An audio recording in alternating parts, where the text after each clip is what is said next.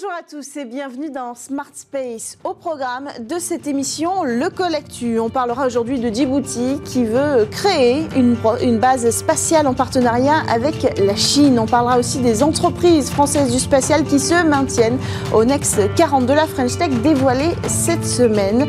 Du Japon qui continue sur sa mauvaise série avec le lancement inaugural raté de la fusée H3. Et puis du télescope Euclid qui s'est dévoilé euh, cette semaine lors d'une présentation l'occasion pour nous euh, de revenir sur le sujet et de comprendre les enjeux de cette mission qui doit aller euh, explorer la matière noire. Nous aurons en collectu le chef de projet en exploitation pour le CNES euh, qui sera en ligne. Et puis en deuxième partie d'émission, c'est votre Space Talk. Et si demain nos smartphones étaient reliés directement aux constellations de satellites?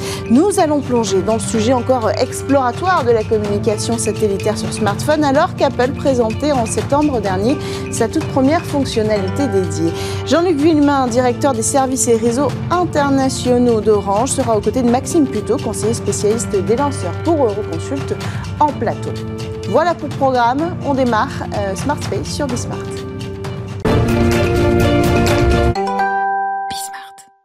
Bientôt une base spatiale en Afrique. Le président de Djibouti a annoncé vouloir construire une base spatiale sur son territoire. Cette base sera réalisée en partenariat avec la Chine qui renforce ainsi sa présence à Djibouti car le pays héberge déjà la toute première base militaire chinoise à l'étranger. Et d'ailleurs, construire une base de lancement, c'est aussi un enjeu stratégique militaire car son utilisation ne se limiterait pas nécessairement au lancement de satellites. Alors il faut savoir que Djibouti possède une position très convoitée puisque proche de l'équateur, euh, une position idéale pour faire décoller des fusées à l'image de Kourou en Guyane. Mais bien que l'Afrique soit le continent le mieux placé pour lancer des satellites, il ne possède à ce jour aucun site de lancement en activité. Autre actualité, Bercy et la mission French Tech ont dévoilé les promotions 2023 du Next 40 et de la French Tech 120, sélection qui met en lumière les startups les plus prometteuses du pays. Côté spatial, pas de nouveaux arrivants, mais deux acteurs du secteur sécurisent leur position en renouvelant leur sélection. Loft Orbital, au Next 40, qui propose des satellites en service, confirme sa croissance. Et côté euh, French Tech 120, c'est Kineis, destiné à qui confirme sa position. Échec de lancement pour le Japon, le lanceur spatial japonais de nouvelle génération H3 qui devait connaître son vol inaugural le vendredi dernier a raté son décollage. La raison, une apparente défaillance de ses propulseurs d'appoint. La JAXA est réputée pourtant pour euh, sa haute fiabilité euh, de, des vols, mais elle a déjà connu en octobre dernier un échec avec euh, un autre de ses lanceurs d'une gamme de plus petite taille Epsilon. Il avait dû être alors détruit après son décollage en raison d'un problème de trajectoire. Il s'agissait à l'époque déjà du tout premier échec d'une fusée nippone depuis 2003. Enfin, le nouveau télescope européen qui doit analyser la matière noire et la déterminer a été présenté cette semaine. L'engin est doté d'équipements de dernière génération, dont un miroir euh, d'1,2 mètre. Il est également équipé euh, de plusieurs instruments, dont l'on capable euh, eh bien, de mesurer précisément la lumière émise à plus de 10 milliards d'années d'histoire cosmique. Alors, pour comprendre l'importance de ces recherches, nous avons en ligne avec nous Pierre Cazeneuve chef de projet en exploitation de Clid euh, au. Bonjour Pierre, bienvenue dans Smart Space. Est-ce que vous pouvez nous, révéler pourquoi c'est si important cette mission Euclid pour qu'on comprenne bien hein, les enjeux d'aller explorer euh, d'abord la matière noire? Oui, bonjour. Euh, donc la mission Euclid est destinée à étudier ce qu'on appelle l'univers sombre, puisqu'en fait il faut savoir que selon les modèles cosmologiques actuels, de tout ce qui contient l'univers, on en connaîtrait 5% la matière visible. Euh, ensuite, il y aurait 25% de matière noire, donc une, force de gravité qu'on ne voit pas, mais qui permet de faire tenir les, galaxies entre elles et les, euh, et les étoiles au sein des galaxies.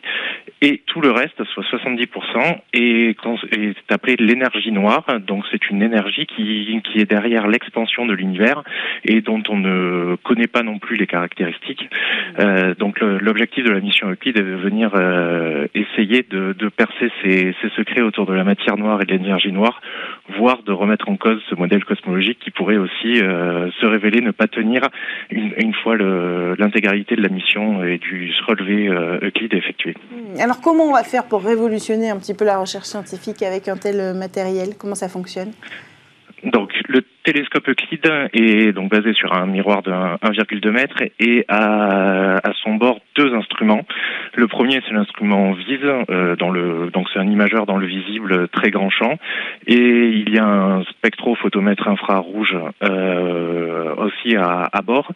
Euh, les deux vont venir faire un relevé de un tiers de la voûte céleste, donc 15 000 degrés carrés, euh, pour venir euh, pour l'instrument vise venir mesurer les, ce qu'on appelle l'antillage gravitationnel faible, donc c'est-à-dire les déformations minimes que sur la forme des galaxies telles qu'on les voit nous, du fait de la matière noire.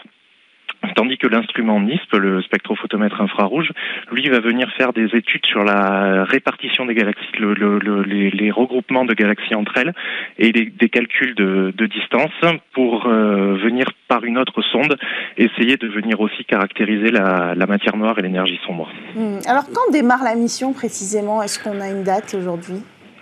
Oui, donc le, lancement est prévu en juillet de, depuis Cap Canaveral sur une fusée Falcon 9. Euh, ensuite, il y a bien sûr le, satellite va au point de Lagrange L2. Donc comme pour JWST l'année dernière, il y aura un mois de, de transfert jusqu'au jusqu'au point de Lagrange L2 Terre Soleil. Ensuite, deux mois de recettes en vol, de qualification et de calibration des, instruments. Et ensuite, on sera parti pour euh, six ans et demi de, mission pour venir cartographier ces, ces 15 000 degrés carrés. C'est le plus grand euh, survey euh, qui, sera jamais effectué dans l'histoire spatiale. Pour vous donner une idée, on, on considère qu'en un jour, on va faire le relevé de un an euh, fait par Hubble. Donc on est sur des sur des sur des chiffres qui sont euh, largement euh, largement supérieurs et qui vont nous permettre de découvrir énormément de choses dans dans tout l'univers en dehors de notre Voie lactée et de et du plan du plan de l'écliptique du système solaire. Alors qui aura accès aux données? Est-ce que par exemple les chercheurs français auront autant accès aux données que d'autres chercheurs européens Comment ça va se passer? Donc tout ce qui est exploitation scientifique de la mission est géré au sein du consortium Euclide, euh, qui est un regroupement de 17 euh, pays, euh, dont la France est, et, assure le, le, lead et la responsabilité à l'IAP à, à, Paris. donc tous les tous les chercheurs français membres de la de la collaboration auront accès aux données en priorité, et ensuite tout au long de la mission, il y aura trois publications de données publiques à l'image de ce qui est fait sur Gaia avec les data release 1, 2, 3 l'année dernière et la, la, la, DR4 qui est en préparation.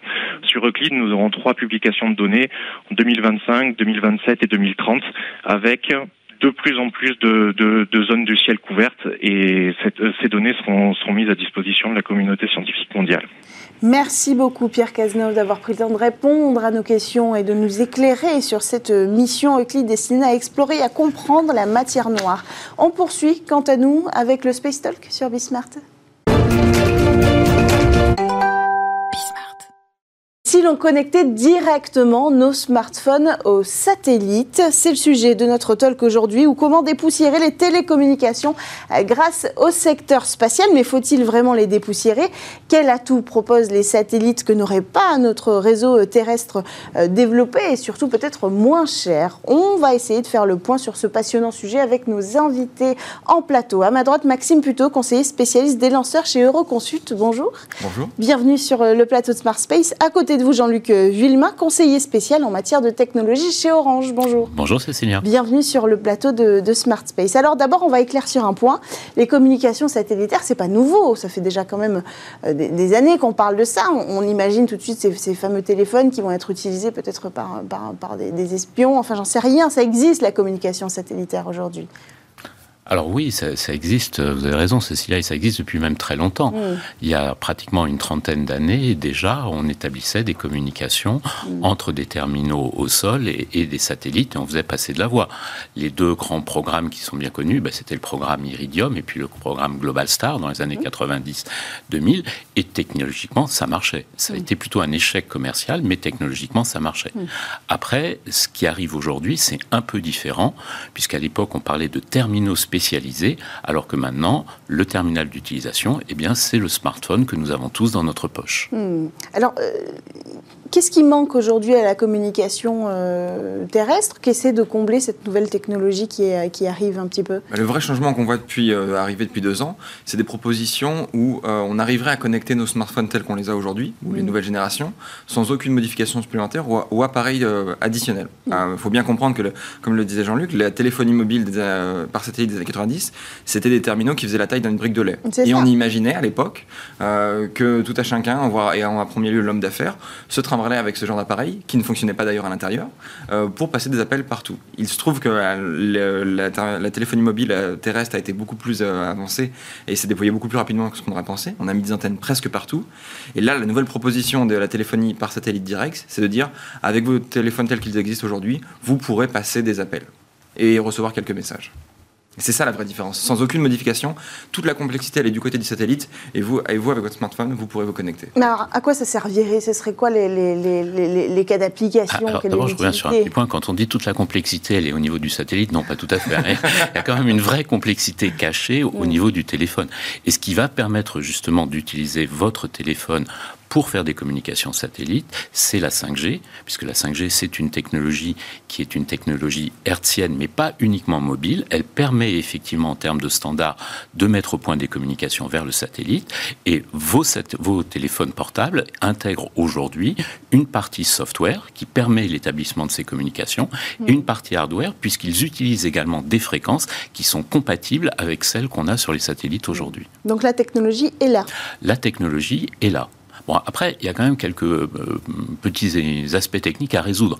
Parce que établir une communication entre un téléphone, votre téléphone de tous les jours, et un satellite, c'est l'équivalent de vouloir accrocher une antenne relais à Madrid quand on est à Paris. Hmm. Donc, on voit bien que ça pose quand même quelques petits problèmes au, niveau physique. Et il y a effectivement un certain nombre d'ajustements euh, à réaliser. Hmm. Quels sont les cas d'usage? On parle de situations de crise où, où, on a besoin de communiquer? Parce que c'est vrai que euh, en Europe, c'est pas un, énorme sujet, le besoin de connectivité, alors qu'aux États-Unis, ça peut l'être peut-être davantage. Alors, On a des zones blanches hein, en Europe, mais euh, la proposition des porteurs de projets essentiellement américains, c'est de dire aux opérateurs de téléphonie mobile, ne déployez pas des antennes partout, euh, surtout en dehors des zones peu peuplées, ça ne vaut pas le coup. Euh, abonnez-vous, nous, en partenariat avec notre, service de constellation par satellite, et nous, nous pouvons servir cette, ce service-là, cette connectivité pour vous. Alors, on, parle de cas d'usage de messages de secours, sans forcément catastrophe naturelle, pouvoir dire appeler les secours, dire qu'on a un problème, c'est la proposition d'Apple euh, euh, avec pour avec mm. l'iPhone 14. Mm. Euh, ça peut évidemment être dans des situations d'urgence ou plus tendues, mais on est vraiment, ce qu'il faut bien comprendre, c'est qu'on n'est vraiment pas sur des cas d'usage identiques à ceux qu'on peut connaître sur de des antennes 5G en ville. D'accord. on ne parle pas de regarder YouTube au milieu de nulle part. Oui, alors ceci dit, c'est vrai que la vraie problématique, c'est la problématique des zones blanches. Voilà. Mm. Il y a des endroits où c'est pas rentable d'un point de vue économique, puis il y a des endroits où c'est juste pas possible. Je ne sais pas si vous avez déjà essayé d'implanter des stations relais au milieu du Mont Blanc, c'est juste un peu compliqué. Quoi. Mm. Et pourtant, les gens ont besoin de communiquer euh, à partir de ces zones, et c'est une problématique qui est mondiale. Et c'est ça qui est intéressant, c'est que c'est une problématique qui touche l'ensemble des pays, et on sait très bien qu'un des avantages du satellite, c'est sa capacité à apporter des réponses au niveau mondial et pas simplement au niveau local. Hmm.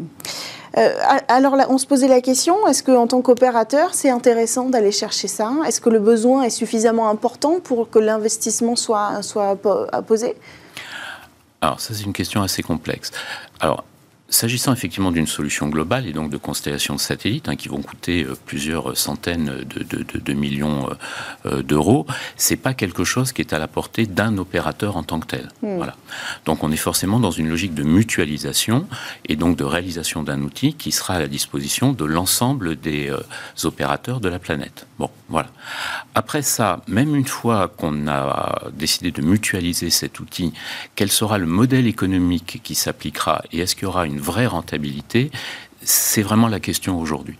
Au niveau technique, et malgré les complexités que, j'ai évoquées précédemment, je suis assez confiant sur le fait qu'on trouvera une solution et que le système fonctionnera. Mm.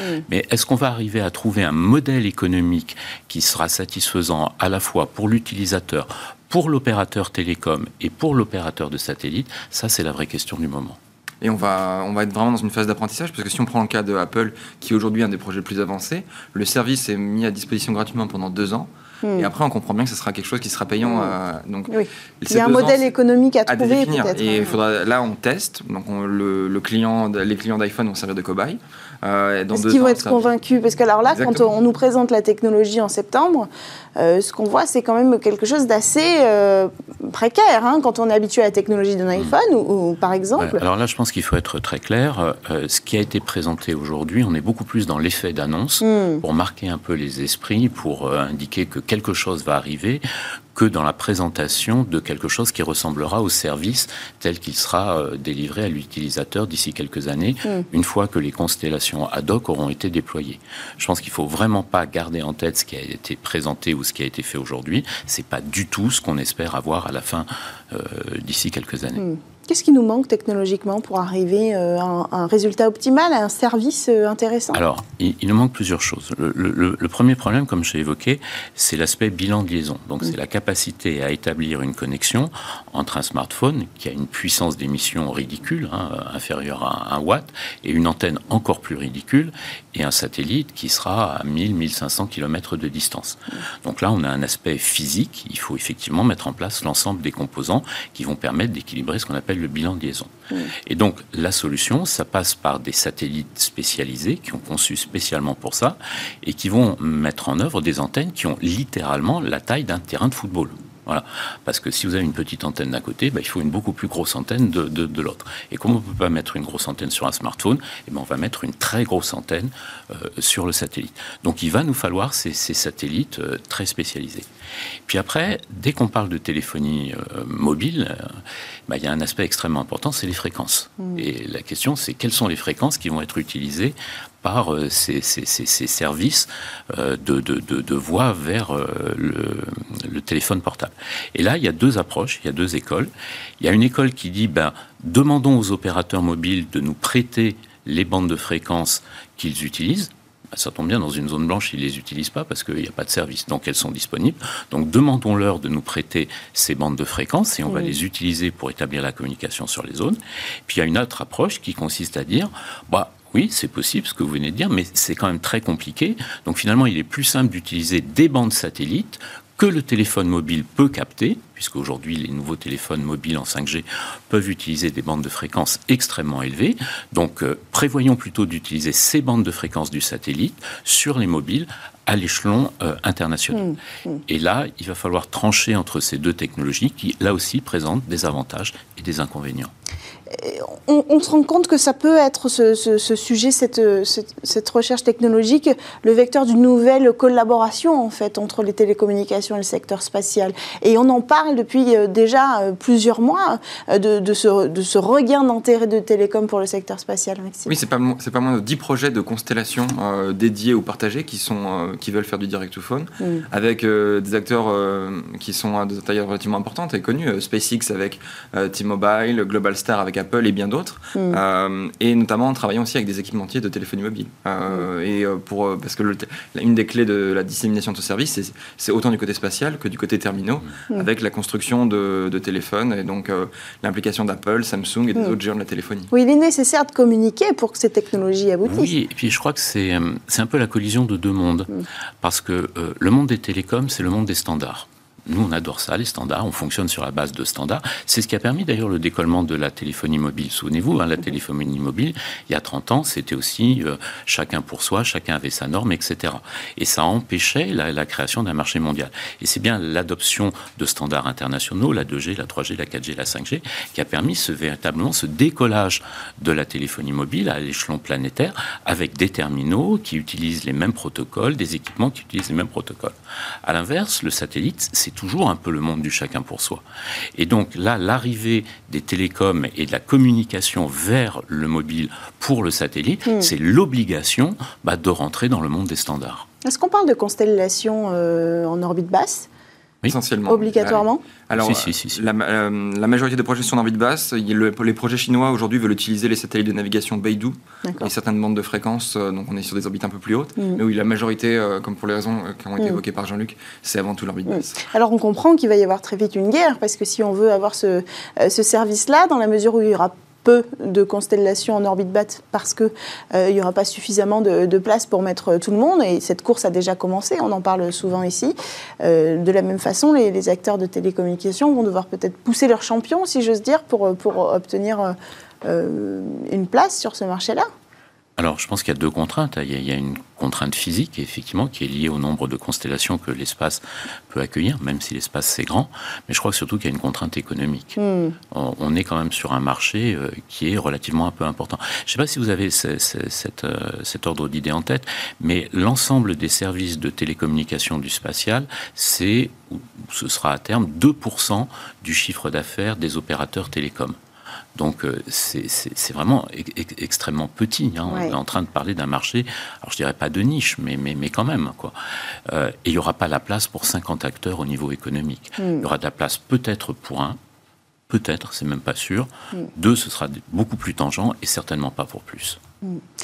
Comment va se positionner la constellation européenne Iris dans tout ça? Est-ce que euh, pour l'instant c'est pas un cas d'usage euh, qui est envisagé pour cette constellation. Elle couvre déjà énormément d'applications, des communications sécurisées, hmm. euh, de la surveillance de l'espace, du bas débit.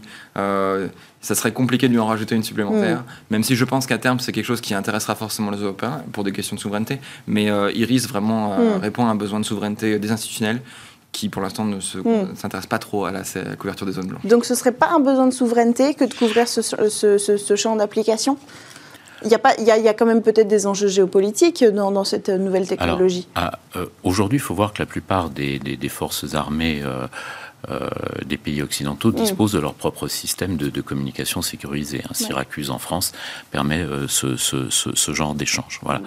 Que à terme il y ait une approche plus globalisée euh, à travers une constellation, oui, c'est possible. Mm. Mais comme, comme l'a dit Maxime, aujourd'hui, les, enjeux d'Iris sont tels, il y, a tellement de cas d'usage, c'est tellement compliqué, et les télécoms, enfin la partie communication, c'est tellement spécifique je crois qu'il y a le temps. Ce n'est pas la priorité. Hmm, hmm réagir là-dessus, euh, Maxime Oui, il y a le, calendrier de, qui a été euh, euh, avancé par le, par le commissaire européen breton est tellement agressif qu'on ne peut pas vraiment se permettre de, se diversifier et de, perdre trop de temps sur un sujet qui encore doit être maîtrisé et qui nécessite une couverture globale. Mais alors, c'est ça qui est étonnant, c'est-à-dire que là, on est dans, dans la projection, hein, encore, on parle d'une disruption technologique qui, amène à peine ses, premières pierres. Pourtant, il faut quand même aller assez vite, parce qu'à côté, le secteur spatial avance très vite, les constellations sont pour la plupart déjà en orbite technologiquement, il va falloir faire le rapprochement à un moment donné. Oui, mais c'est pas, on n'est pas en opposition. Hein. Hmm. Par contre, il faut bien voir qu'on parle quand même de, constellations qui, pour une grande partie d'entre elles, mettront en œuvre des matériels extrêmement spécifiques. Hein, voilà, c'est pas l'ensemble des constellations qui sont déjà lancées, etc., hmm. qui vont du jour au lendemain acquérir la capacité de faire des communications voix euh, euh, sur les zones blanches. Mais il y a des sociétés qui ont déjà lancé euh, des, satellites, hein, des preuves de, de, de concept pour réaliser un certain nombre de tests. Moi, je trouve que ça avance au mm. contraire assez vite. Et il ne faut pas oublier que la normalisation, la normalisation sur les téléphones, elle est relativement récente et elle n'est pas encore tout à fait déployée sur l'ensemble des terminaux. Mm. Alors, euh, avant de conclure, on peut revenir sur un point spécifique. Quand on a préparé cette émission, on a beaucoup parlé des antennes ensemble. Euh, ça peut être intéressant d'explorer ce sujet, parce qu'en fait, rien n'avancera technologiquement si on n'arrive pas à développer, à débloquer ce sujet euh, des antennes. Est-ce que vous pouvez nous en dire plus pour les, personnes qui regardent cette émission? Mais sur le côté spatial, ça nécessite, euh, comme l'a dit Jean-Luc, le, développement et la démonstration d'antennes extrêmement grandes, euh, avec des problématiques de contrôle du satellite, mais aussi de déploiement.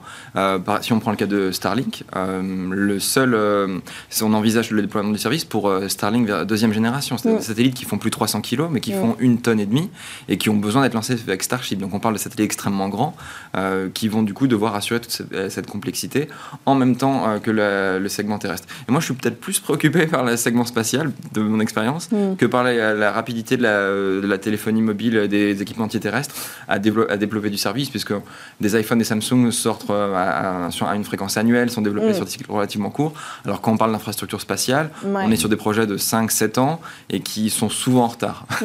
on a un gros problème de timing quand même. Hein. Euh, j'ajouterais que sur les antennes, euh, de toutes les façons, on va utiliser le téléphone de, Monsieur Tout le Monde pour cette application. Donc il n'y a pas réellement de problématique sur les équipements terrestres d'antennes. Le problème des antennes, euh, il est beaucoup plus sur les constellations euh, si j'ose dire, traditionnels aujourd'hui, et c'est beaucoup plus un problème de coût. Aujourd'hui, on n'arrive pas à avoir euh, des antennes permettant d'adresser des constellations existantes ou à venir, hein, euh, des, des, Starlink, des OneWeb, etc., à des prix qui sont compatibles avec des applications très grand public mm. et à des coûts relativement maîtrisés. Et il y a probablement effectivement un, champ de progression dans ce domaine dans les années à venir. Si on se, projette rapidement avant de terminer, qui sera le prochain acteur à s'emparer du sujet? Quel va être le prochain jalon de ce développement technologique selon vous? Côté spatial ou terrestre? Vous choisissez. Alors, moi, je pense que quand même le, moteur aujourd'hui, il est plus du côté spatial que du côté terrestre. Hein. Comme je l'ai dit, il y, a, un certain nombre de constellations euh, qui, ont déjà réalisé euh, des, preuves de concept, qui ont réalisé des, euh, des simulateurs. Il y, a, des satellites qui sont en orbite et qui sont destinés à tester le, système. Donc c'est indubitablement ces acteurs-là qui sont des acteurs spécialisés sur ce créneau qui vont tirer toute l'industrie. Et, euh, et, du, et, du, côté de, des, euh, des, constellations, il va falloir aussi euh, rapidement passer de l'étape du prototype et de la démonstration mm. à la phase de mm. déploiement global et de montrer qu'il y a un service. C'est ça en fait, il faut que le spatial joue son rôle pour aller convaincre les télécommunications en premier lieu. Moi je dirais même au-delà de l'opérateur de téléphonie à qui il va falloir forcément nouer un partenariat, il va falloir convaincre l'utilisateur moyen, vous, moi, que le service fonctionne et a un intérêt de, quitte à payer le supplément induit par ce surcoût. Et encore une fois, aujourd'hui, il y a euh, il va falloir définir euh, ou ébaucher un business model, un partage de la valeur qui satisfasse l'ensemble des acteurs. Et aujourd'hui, on n'y est pas, hmm. clairement. Merci à tous les deux d'avoir pris le temps euh, d'évoquer ce, large sujet exploratoire, on peut le dire, de la communication, de la constellation reliée directement à nos smartphones. Ce sera peut-être une réalité demain. Jean-Luc Huimin, je rappelle que vous êtes conseiller spécial en matière de technologie chez Orange et nous, Maxime Plutôt, spécialiste des lanceurs chez Euroconsult. Merci à tous de nous avoir suivis. On se retrouve dès la semaine prochaine sur Bismart.